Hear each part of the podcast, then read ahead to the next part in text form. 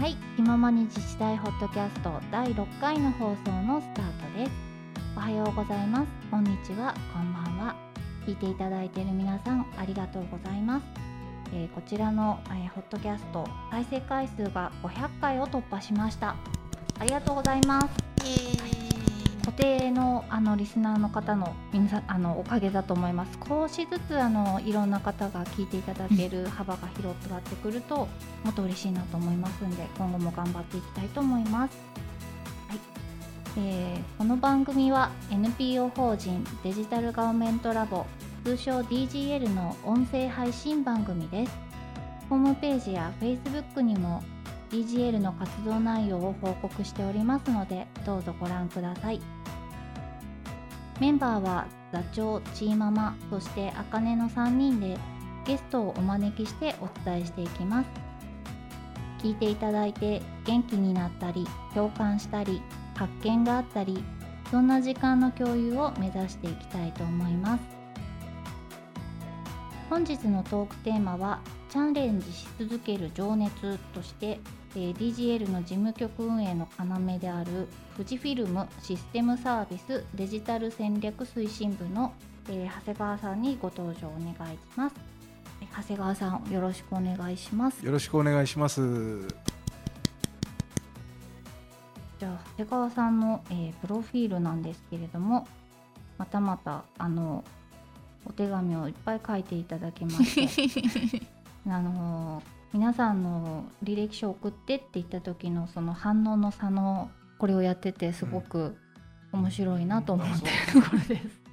はい、長谷川さんはですね1990年、えー三菱床 BCL、えー現在は LSI メディエンスという名前に変わってるんですけれどもそちらの会社に入社されて今とは全然違う分野でですね、えー臨床検査の方をされてらっしゃったんですよね。で、えー地域の臨床から大学病院の研究治験の支援まで、えーほぼ全ての種類の医療機関を担当ってもう放り投げ状態で向いてこいですか。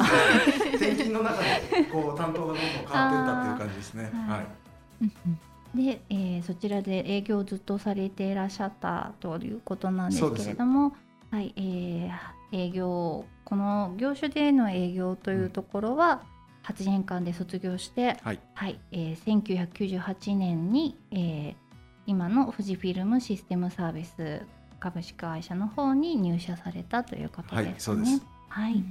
で、えー、とここで、えー戸籍システム、はいあのーこの業界だと戸籍システム063 063って言っちゃうけど、はい。全然結構です。はい。はい、がトップシェアですので、はい。はい、そちらの方でずっと営業されててで、えー、と細かい仕事の中身をなおいおいおい聞いていこうと思うので,、はいそうですねはいはいちょっとわかりました。飛ばしますよ。はい。飛ばしてください。はい、で現在は、はいえー、と大支援の罹災証明書の発行の迅速化や、えー生活再建の簡素化などの、えープロマネを、えー担当されているとはいいうことでいいんですかね。はいじゃあこちら中身について今日はお伺いしていきたいと思いますのでよろしくお願いしおます。はい。こ。ちらこそよろしくお願いします。はい、しましたら、はい、もともとその研究員されたくてっていうことでそうですね。あの研究というとちょっとあのハードルが非常に高いんですが、はい技術職みたいな形で特に遺伝子解析とかですね、あはいそういう領域の仕事に就きたくて、はい、その三菱油化に入ったあんですけど、そうなんですね。はい。まあ8年間希望しても全然移動できなかったんで、まあだったらはい。うん。もう今更っていう感じで、はい、はい。その時に転職を決意したという感じですね。で転職してその、まあ、結局営業じゃないですか、はい、営業希望で転職はもう選んでたんですか？そうですね。もう8年経って、はい。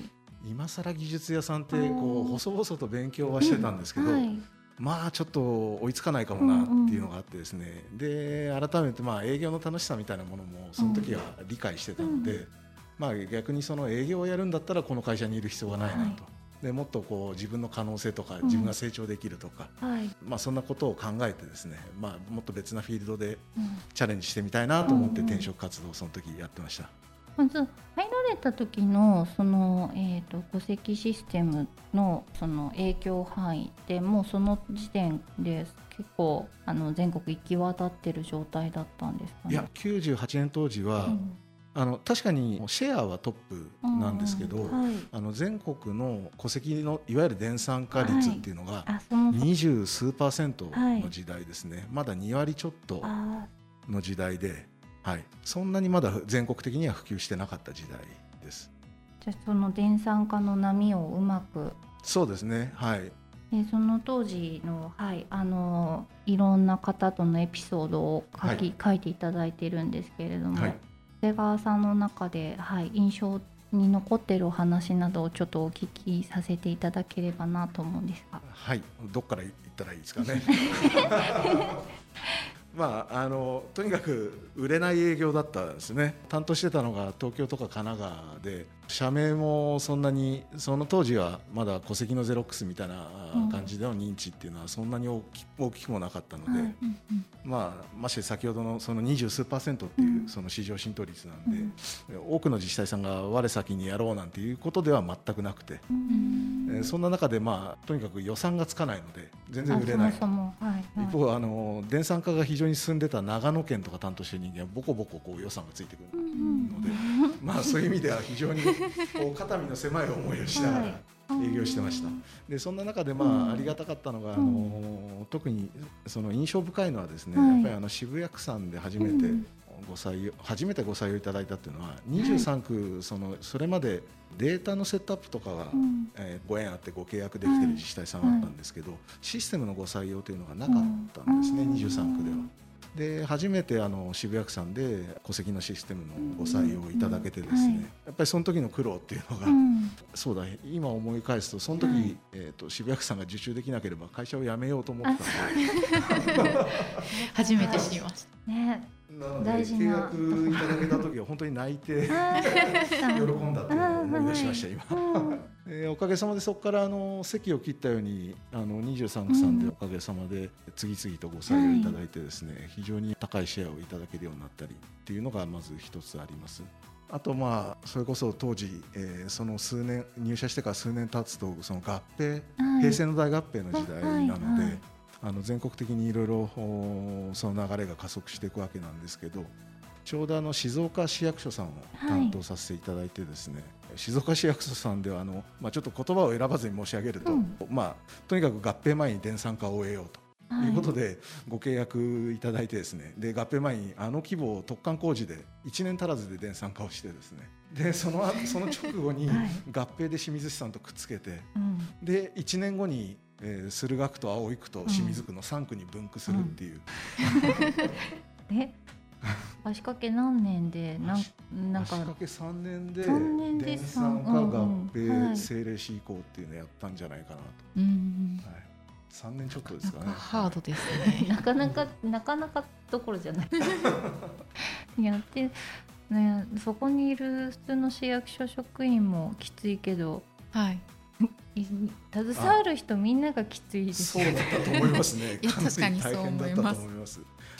ごいな。そもそもね、うん、組織を整えなきゃいけないところに、うん、あのそれ以外のシステム移行とかも覆いかぶさってくるので、いやこれは大変ですね。そうです。県庁所在地クラスですからやっぱり数がとにかくすごく多いですね。もうセットアップする数もそうですし、ね、届け出の件数も多いですし、はい。そうした中でこう うまくやりきるっていうのが結構大変でしたねやっぱり。うん、かこの頃からこう営業をやりつつも、うん、ほぼこうバックヤードも含めたこうトータルの動きをこう気にするようになったみたいな感じなんですかね。あそうですね。当時そのそれだけの規模の合併とか、政令指定都市移行とかを会社でも経験している人間がいないので、技術的もしくはあの使用的な打ち合わせを支援してくれる部署はあったんですけど、ほぼまあ自分自身が営業兼プロまでみたいな感じでですね、全体を統括するような感じでやってました。なるほど。やらざるを得なかった。やらざるを得なかった。やらざるを得なかったです。やらざるを得なくなると人は成長しますね。まあそうですね。ありがとうございます。でずっと戸籍に携わっていらっしゃって、はいで、えー、3.11の時、そうですね、はい、はい、2008年うん。に営業クビになってしまいましてですね、それ首っていうんですかね。クビになってしまいまして、うん。あのまあ、ただカスタマーサポート、うんうん。あのお客様のサポートのおセクションに移動しましてですね、はいはい。まあ、そこで、えー一から、まあ、アフターフォローを含めてですね、システムのあり方とはみたいなところで、あのいろいろ勉強させていただいてたんですけど、うん。まあ、その中でうん。3.11そうですね移動してちょうど3年目でしたけど、まあ、それを経験してですね、はいまあ、あれほどのこう大震災っていうのはなかなか、はいはい。まあ、この先も起きては欲しくないんですけども、業務的な目線で言うとすごく、あの勉強になったうん。契機ですね。うん。はい現地にもなんか行ってやってたんですかね。そうですね。あの私が現地入りしたのはだいぶ後になってからなんですね、えーただあのそれが起きた時に、はい。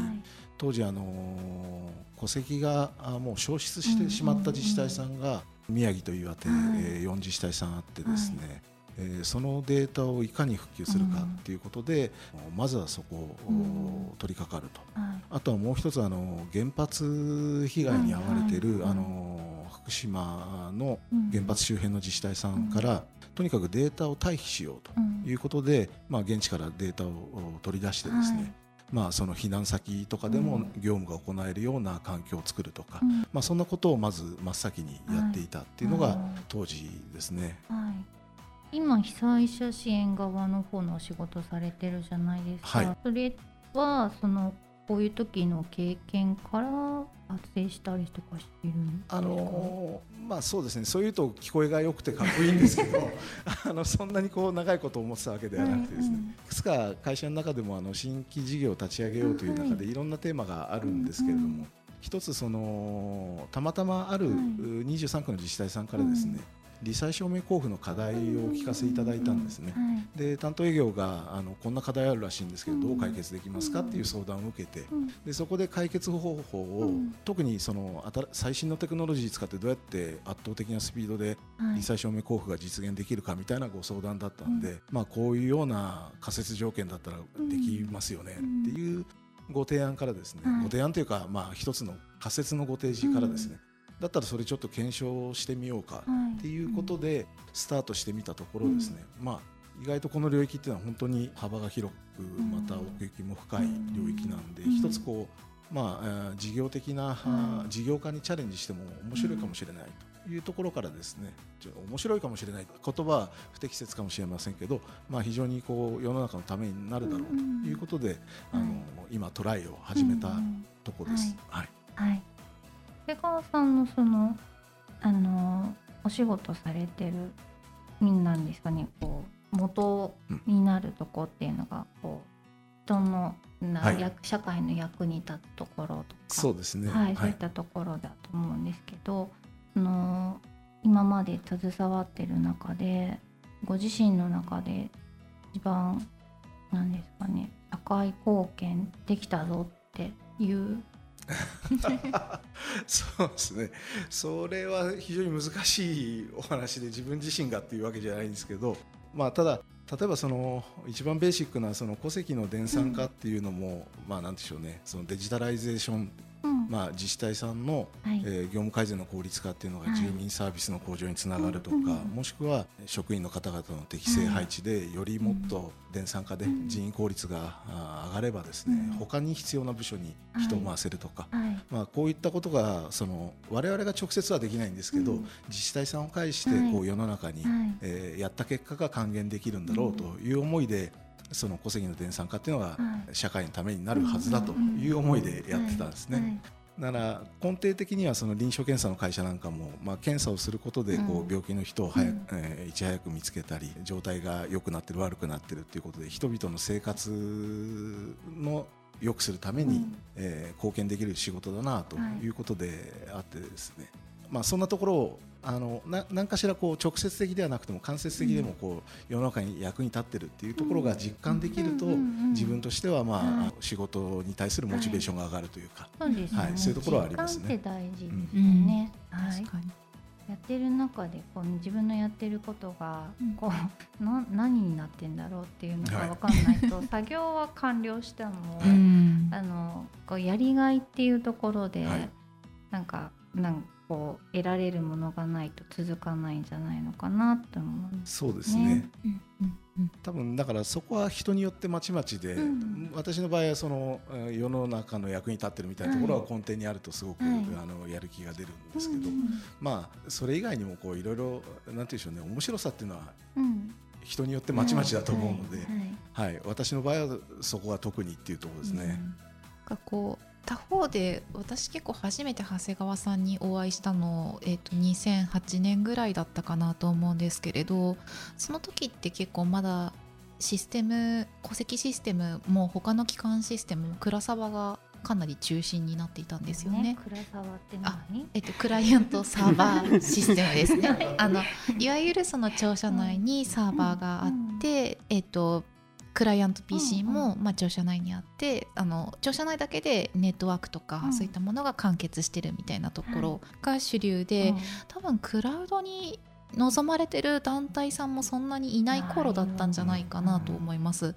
ただもうその中でその長谷川さんのこう読んでる本みたいなのを不在の時にちらっと見ると、うん。あのそうですね。はいそうなんです。ちょっと当時当時一瞬8ヶ月ほど部下だったので そうですね。はい、あの見るとうん。結構こう SARS とかの本にもうすでに結構10冊ぐらいドーンって積み上げてて朝読んで多うん。分読み終わったところに付箋貼ってあるみたいな感じで結構こうこの先社会がどうなるのかとかうん。システムがどう変わっていくのかっていうのはうん。結構お会いした時から今も変わらず興味持たれてるところなのかなと。思ってます。はい、なんかそこら辺のこうなんて言ったらいいんですかね。学び続けるモチベーションとか、うんなんかこう何をきっかけにこういう本読もうって思われてるのかとか、もしよければお伺いしたいなと思ったりはするんですけれど。この。質問難しいですね。か答えが難しくて 本当にお思いつくまんま、うん。あのーはい。なんていうんでしょう。雑食です。完全に。思いつくまんまもう雑誌からコラムから、ははいいうん読んでるっていう感じで。で最近はこうちょっと体力的な衰えもあって、うんハードカバーの分厚い本を読むのはだいぶきつくなってきてるっていうのは 正直あるんですけど、まあそれでも本当に何っていうのはないですね。ただあのうん技術系はやっぱり好んで見たりしてます。ああのやっぱり。コンピューターに限る話ではなくて、はい。はい、いろんなテクノロジーがあうん。のどういうふうに今 進んでるのかっていうところうん。をあの見るのは好きで、まあ、そういったところはよく、まあ、ワイヤードでもそうですし、ね、あのサイエンスとか日経コンピュータあー日経サイエンスとか、はい。あはい。あいうの見たりとか、まあ、もちろんその、えーいろんなうん。なんでしょうね、ネット上のコラムとか、はい。はい、そういうのを見たりっていうのはよくしてます。なるほど。そこら辺はやっぱりこう最初の1社目に入社されてからこうん。う変わらずお持ちになってるところなんですかね、うなんかう職人の仕事見てるのが好きみたいな。あそれはあります。間違いなくあります。そうですね。あだから戸籍もそうなんだな。ああー確かに。ちょっとそれっぽいところありますよね戸籍はね、確かに。神様職人が。そうですそうです。ね。神様はこれからも存在するんですかね、うん神様。どうなんですかね。そうですね。昔はあの中央区の岩田さんなんてもうそれこそ戸籍の神様って、うん。はい、あの言われてましたけど、今そういう方がどうなんだろう。減りまし減ったんですかね。はい。うん人材のその作り方が、うん。その神様を良しとするのか なんかはだいぶその、うん、いろいろうんこうそれぞれ考え方が出てきてるのかな、みたいなのは思いますね。でも割と昔から戸籍分野に関して言うと、うん神様っていうか長い人多かったですよね。まあ、ちょうど今お名前の出た岩田さんなんかは、はい。そのよくご存知だってだけではなくて、資材投げ打って基金作って、はい、あのあ全国の職員さんが視察に行きたいというとその基金からお金出されてそれで視察にあの行けたりとか、はい。でもこう可能性がいっぱいあるから迷ってるっていう感じなのかなっていうふうには見えていてそれってすごくいいことですよね。あ確かにもうこれしかやることないからこれだけやってよっていうよりかはいいのと、はい。あとやっぱりこう時間が限られてるんで、うんそのやりたいことを全部はできないので、はい。はいどういうふうに時間配分しようかっていう。確かに。そこですね。そうですね。限られた時間の中で何をやるかっていうのは最近私もすごくぶつかってい。るので、めちゃくちゃわかります時間あるの？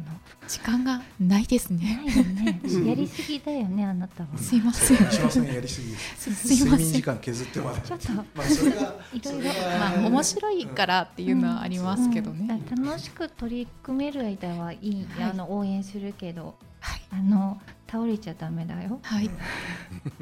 気をつけます。はい いろいろ今 否定されて。るしまった。否定定では否定ではない。心配。はいそう。心配。お母さんだから。ブレーキかけて 愛は、はい。愛はしっかり受け止めます。でもどうなんですかね、今長時間労働ってのはまあもちろんいいことではないんですけど、うんこうそそれをこう許容できる人がうん。自分のためうんだということで、はい。こう一生懸命こう睡眠時間削っててもやらなきゃいけない時期っていうのは人生の中にあったりするのかなって。あるきっとあるんだろうなっていうふういいと思いにはますよ私そうも、あっていいんですけどねそれがその強制されて、うん。そうですね。のやらなきゃいけないとか他の助けを得られないとか、そういうのはちょっと違うんじゃないかなって通りですね。思うんですけど自分が自発的にやれやりたいって思う範囲でやるのはなんかいいんじゃないかなと思うし、うん。そのあの子供によく言うんですけど人生で一回は絶対しんどいことをうん。なるべく早いうちに経験しなさいって、お母さんとしてはよく言ってますそうですね。なるほどね。でも1回だと思ったら2回まあ3回、ね、そうそうそうそう。来るの来るの。だからだから早めに行こう。一番しんどいって思う時を作っておけばね。はい、その後がその過ごしやすくなる。うん。確かに。ただ私長時間がどうのこうのっていうよりかは、やっぱりインプットとアウトプットのバランスみたいなのはちょっと適切にしておかないといけないなっていうのは思っていて、うんその今自分が持ってるスキルだけでアウトプット、そのなんて言ったらいいんですかね。自分に仕事が集中してアウトプットだけになってしまうとどうしてもこうワンパターンというか、はい。になってしまうんですよね。で自分の成長ステージってなんだっけみたいな。はい感じで考えてしまうのでやっぱり忙しい中でうん。もちゃんとインプットできる環境っていうのを準備するっていうのはうん。すごく大事なことかなと思ってます。今は結構 DGL の活動ってアウトプットしたら次のインプットが来るみたいないい感じのサイクルが今回ってるので結構これはやっててすごく楽しいっていうのは感じていますね。はい。まあちょっと睡眠時間気をつけますけれど。はい。でも楽しいです。はいはい。はい、じゃあちょうど DGL の話にうん移った、移ったっていうのが 出てきた感じなので、はい。はい。長谷川さんは、はい、事務事務局長っていうんですかね、ははい。い、ずっとはい。設立当初からしていただいてますが、冒頭で申し上げるべきだったんですけどあのいつはい。も個人参助会員の皆さん、法人参助会員の皆さん社員の皆さんそして支援してくれている事務局のメンバーまたそうではない形でも応援してくださっている、うんえー皆さんいつも NPO 法人デジタルガバメントラボを応援いただきましてありがとうございます。事務局の長谷川でございます。ありがとうござい一ま番す。最初に言わなきゃいけない。うちらも言わなきゃいけない。だからねはい、そんなわけで、はい、長谷川さんなしには成り立たないいやいやそんは、ない会な。いや成り立たないです。成り立たないです。はい、そんなところですけども、あのこの DGL の形の提案も、そのもともと竹中さんとかうん長谷川さんから、はいあの提案があって、まあスタートしたじゃないですか。そのやってみようと、おこういうのを作ってみようって思った、その、なんですかね、きっかけとかそういうのってあるんですかね。はい、一つはですあ一つはじゃないですね。まあなんでしょう。こう新しいものを生み出していくのに、自分たちだけだと非常に難しい、えーむしろそのなんていうビジネス的な側面とかっていうのを抜きにしてですね、うん。うんうんもっとこういろいろ有機的に、はい、えーいろんな方々が関わり合いながら、はい。まあ、世の中を良くするために必要なものを生み出していくっていうのは、なんかちょっと従来の活動の延長線上じゃ無理だろうと。うん。とした時に、もう少し、まあ、それこそ、えーいろいろとあの C の中でご活躍されている方々の思いとかをどういうふうにこう形にできるかとか、はい。そんなことを考えたっていうのがあるんですね。でその時にやはり任意団体だとなかなかこうはい。限界を感じてうん。えーらっしゃった時期なのかなとうん。いうふうに推測しててですね、まあ、そういう意味ではちゃんと法人格を持って活動できるともっと違ったうん。新しい価値を生み出せるんじゃないかっていうようなことが終わりだったと思うので、うん。ちょうどタイミングがあってですね、うん。でしたらあの、えーぜひ NPO を立ち上げて、えー一緒にやりませんかはい。ということで、はいお話をさせていただいたということですね。だからビジネス上の延長とかっていうことではなく、うん。むしろもっと多くの仲間方々とつながりながらどういうふうにえー価値を生み出していくかみたいなことを考えたときにうん。っていうことですね。そのビジネスの中でビジネスを抜きにした活動をしよううんというふうな、うん。そのまあ思ったとしてもなかなかその実現って、結構そのそれこそ民間のその営利追求している中から出るって難しいのかなとか思ったんですけど、はい、社風なんですかね。そうですね。あとはあの上司の竹中が やりたいって思ったっていうのが大きいと思いますね。最後 結構この。うちょっとつ盲信でこはい。ういろいろ口説きに行くタイプなんで社内とかも。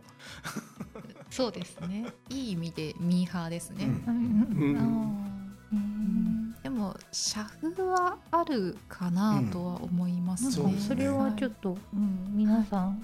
ね関わる方とか見てるとそん。な感じは、やってみたいって思ったことにややらせてくれるとか、提案できる環境が会社の中にあるような、はい印象を受けてます。そうですね、あのそういう意味では自分たちで事業ををやってる、うん。まあ、要はその受託開発とかとはいも違って、はい。自分たちでビジネスをやって、うんうん。ほとんどこうグループ会社のうん。内部の取引とかに頼らずにはい。やってるっていうのが、うん。か民間も公共領域もそうなんですけども、まあ、そういう意味ではあのこれは公共民間問わず会社の雰囲気としては、うん。自分でとにかく考えて、うんえーサービスを生み出して、まあ、もちろんそのサービスからさらには事業にまで発展させられるよううん。な取り組みっていうのはもうずっと長いこと推奨されてるっていうのはあります。そういった中で今もそこからそうですね、はい千葉も育ってた。もそこから育っていき はい。今ものびのびあの、はい。古巣に甘えながらねやらせていただいております、ねと出て飛び出て、はい。飛び出ても帰るある意味帰る場所うん。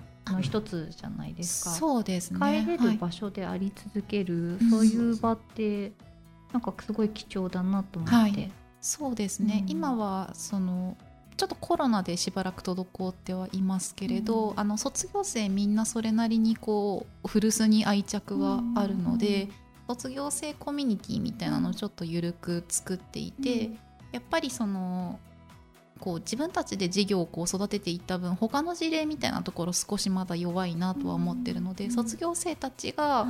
あの他社とかで培ってきたことで、あのなんて言ったらいいんですかね、えっと還元できる部分うん。は還元していってっていう、うんうまくいいサイクルができるといいなっていうのは思ってたりします。い。で最近すごい変わってきたなと思ってるのはあの副業で結構卒業した人を採用するとか、はいそういうルートも新しくできてきたので、あのそこでいろいろアドバイザー的に、うん。あの立ってもらったりしてる方も何人かいますよね。そうですね、うんまあもともとあの出戻り OK の会社うんなんですね。あ昔からそうそうなんです、はい。昔からなんですよ。へー。なのであのできれば出戻りの方はもっと増えてほしいなと思ったりしますね。はい。そうなんですね。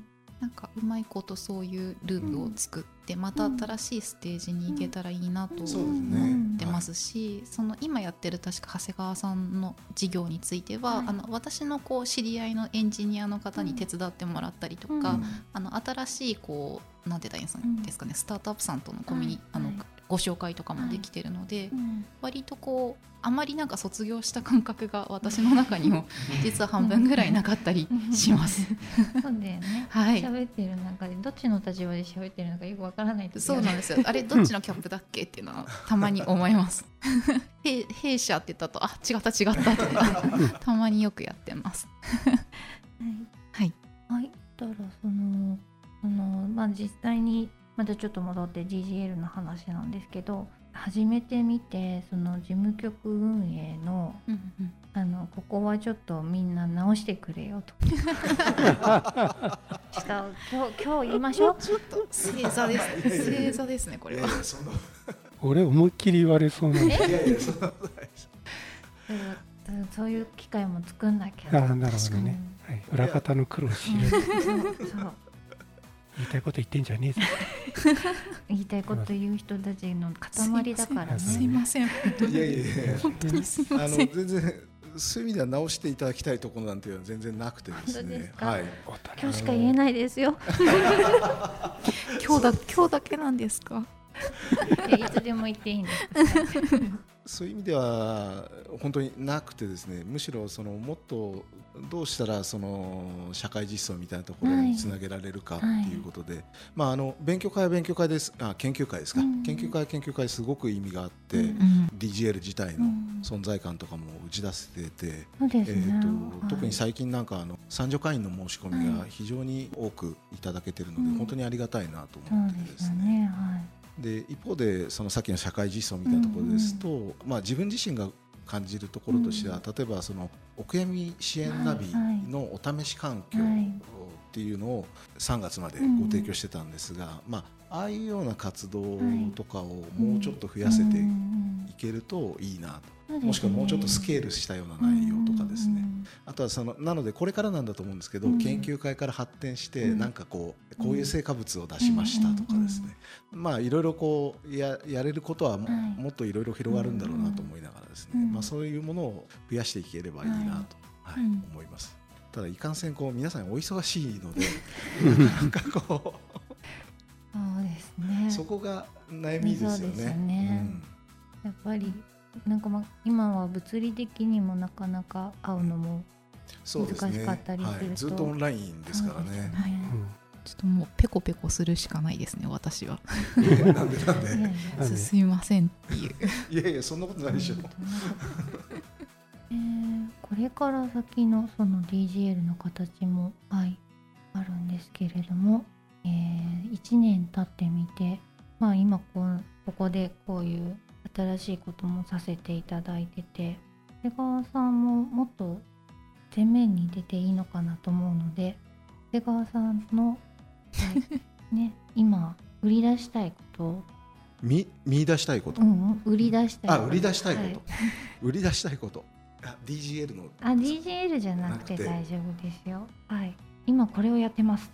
あ今これをやります、うん、ぱりあれですか？リサイとか、うですね。リサイあの、リサイ今どこら辺まで進んでる。はいあのーまあ言葉だけだと分かりにくいかもしれませんけど、うん。うん理災証明交付の迅速化っていうのは、うん。多分全国的にはもう半数以上の自治体さんが、うん。J リスさんなのか NTT さんなのか、もしくはそれ以外の会社さんの,、うん。あの被災者支援システムが入ってらっしゃるのは存じてるんですけど、それでも最近、えー自然災害が多いですが、うん罹災証明自体が滞ってるっていう報道が後を絶たないですね。でまあその理由はっていうことで見てみるとやっぱり一時調査うんここに大きな課題があるというふうに、えー、と推定してまして、はい。この一時調査が実は内閣府指針が出てて、はい。まあ、いろいろ各地で工夫はなされてるんですけど、うん。基本的にはアナログのプロセスなんですね。あの一軒一軒、えー、と個別の住宅を調査用紙を持ってデジカメを持って回って、はい。それで戻ってきてからそれをシステムにエントリーする、うん。ええっていうやり方になってます。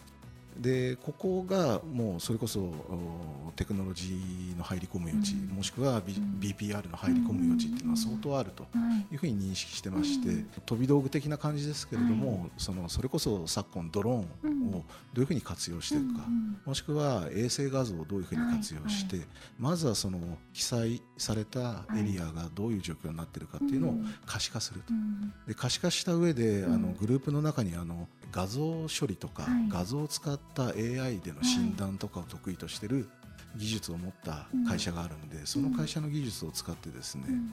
住宅一軒一軒がその映像から切り出せてはい。位置が特定できるか、はい。もしくはその切り出して位置が特定できた、はい。えー家屋がどれぐらいの被害なのかっていうことを推定できるかっていう取り組みと、うん。まあ、当然推定できたらそれを地図上に可視化したいですから、うん。地図上で可視化したり、まあ、それが可視化できると今度はあの自分のところが被災するとどれぐらいの人数をかけると何日ぐらいでその調査ができるかっていうことがある程度計画が立てられるので、まあ、そうしたことをやっぱりこれも AI を使って支援できるような、そういう仕組みを講じたりしています。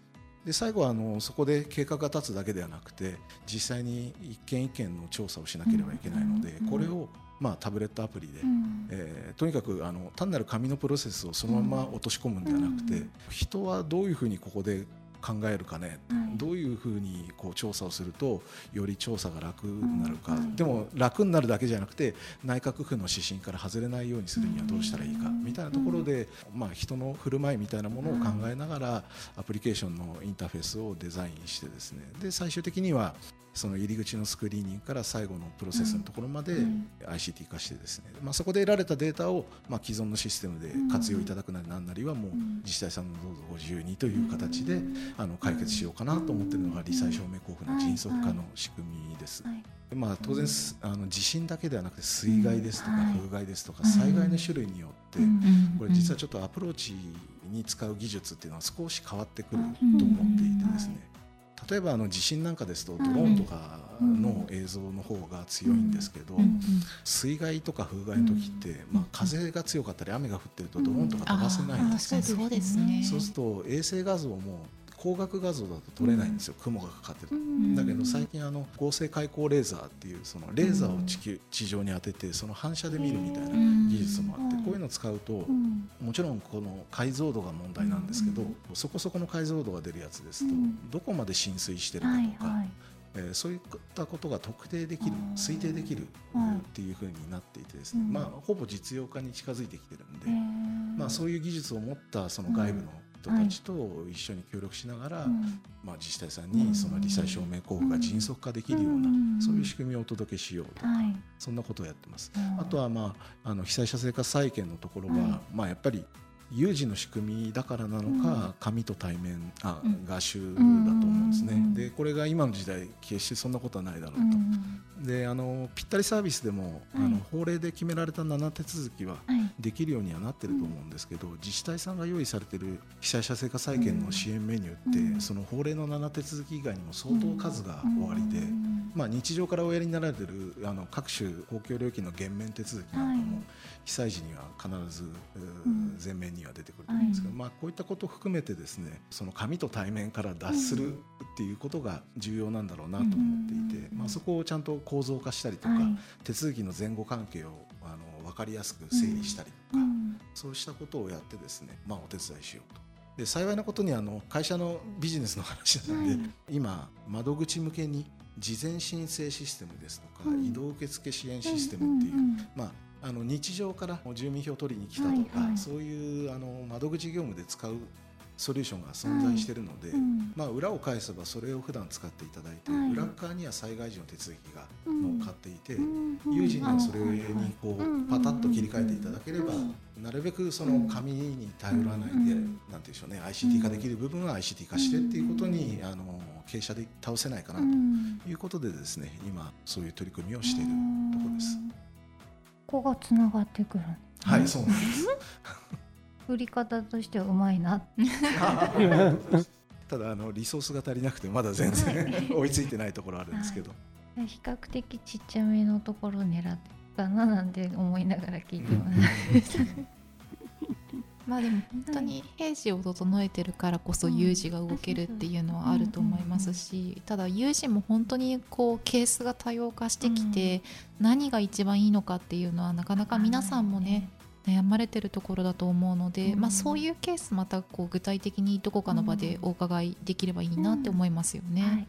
すいませんあの宣伝ここは宣伝でございます。はい、今の部分はあのご容赦くださいませ。はい。多少の宣伝を。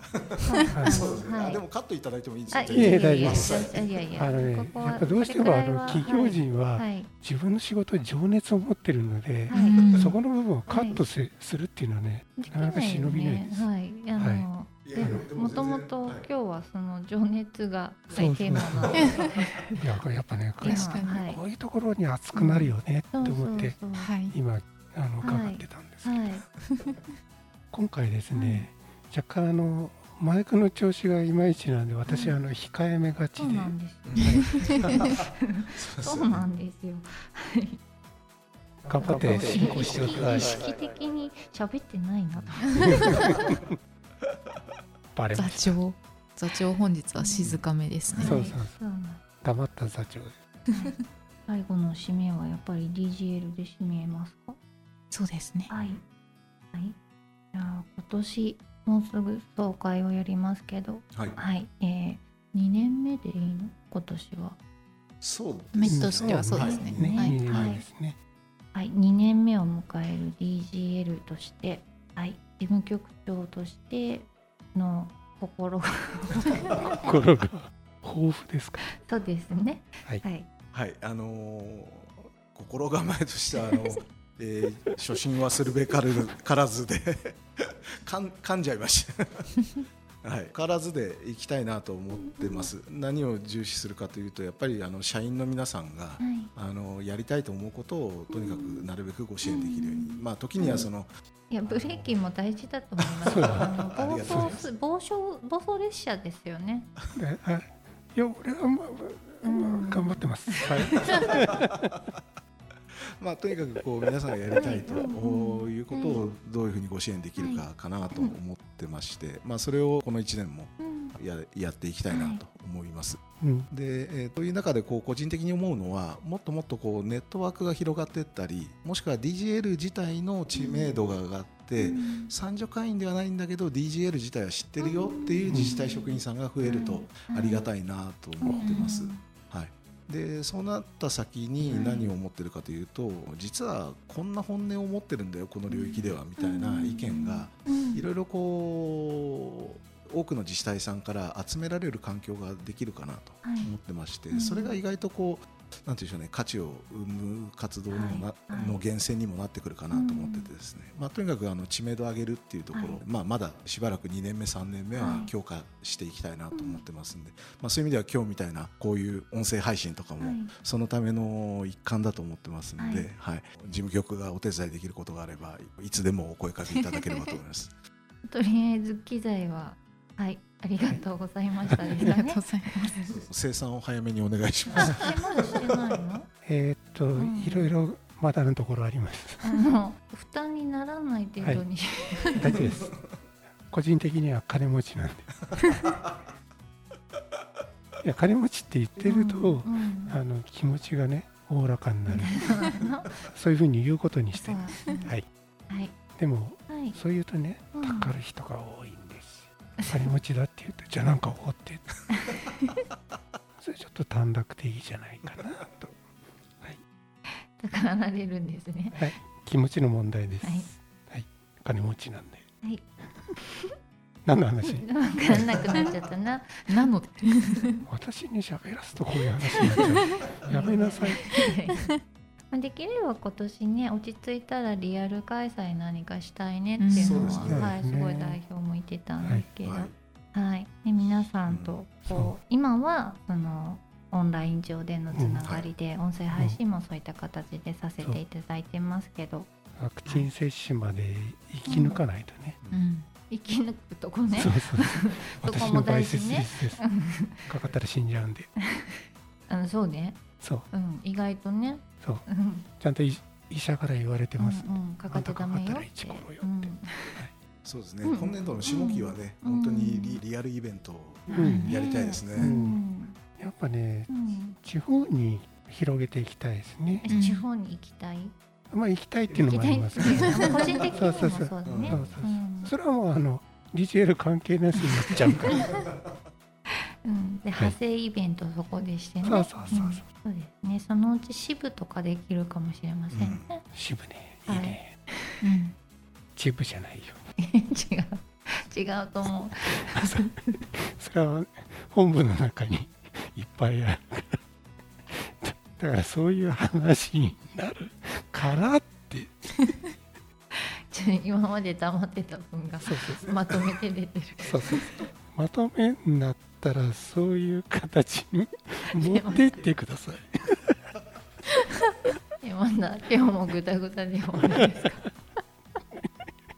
せっかく長谷川さんがいいね、はい、まあ、くまね、はい、でもねこれを待ち望んでいるリスナーのも結構いるんじゃない？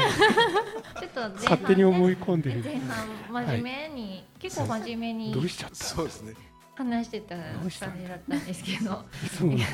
確かにポッドキャストじゃないぞ。やっぱりこんな感じで、はい、確かに某某あの、はい、某ンテレさんとかもね、うん、こう真面目に会話してると、ガヤが飛んできますからね。今日は真面目な番組だぞっつって。いや三島ちゃんとかがガヤ飛ばしてんじゃないの？い。や私よりか某、うん、あの AD さんとかですかね、本店さんね。はいとかですかね。がこうやじご飛んで私はそれにそっと「いいね」をつけるやつ、そうだそうだって今日は。も真面目な会があってね、はい、はい、この間神会でしたね、真面目な神方の神会でした。そたらみんな何が起こったんだみたいな、確かに。すいません硬くて。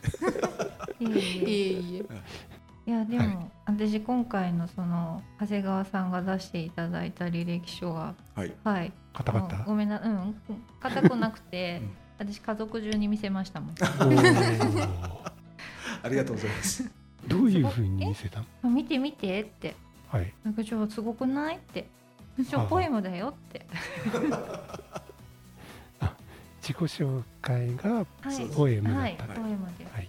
はい、これね今まあその他の朝最初も言いましたけど他の方も毎回こうそれぞれの個性が履歴書からまず出てくる、うん、確かに、えー、そうなんですね、はい、確かに。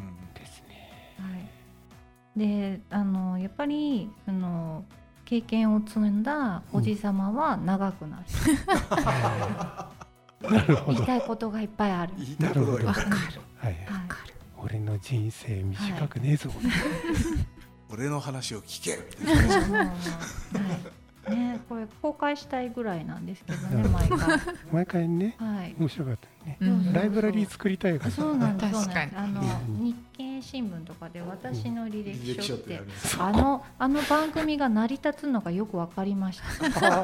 あ、確かに確かに。それはすごいよくわかる。そうそうそう。いや、ずいぶんなんか比較対象としてビッグなものができた。なんかそういうふうにこう作れないかなっていうのをあのちょっと。考えたりとかしてるんですけど、こう今までお話聞いた方のを、こう今度は音声じゃなくて、こうもうちょっとこうコンパクトな私の、履歴書を。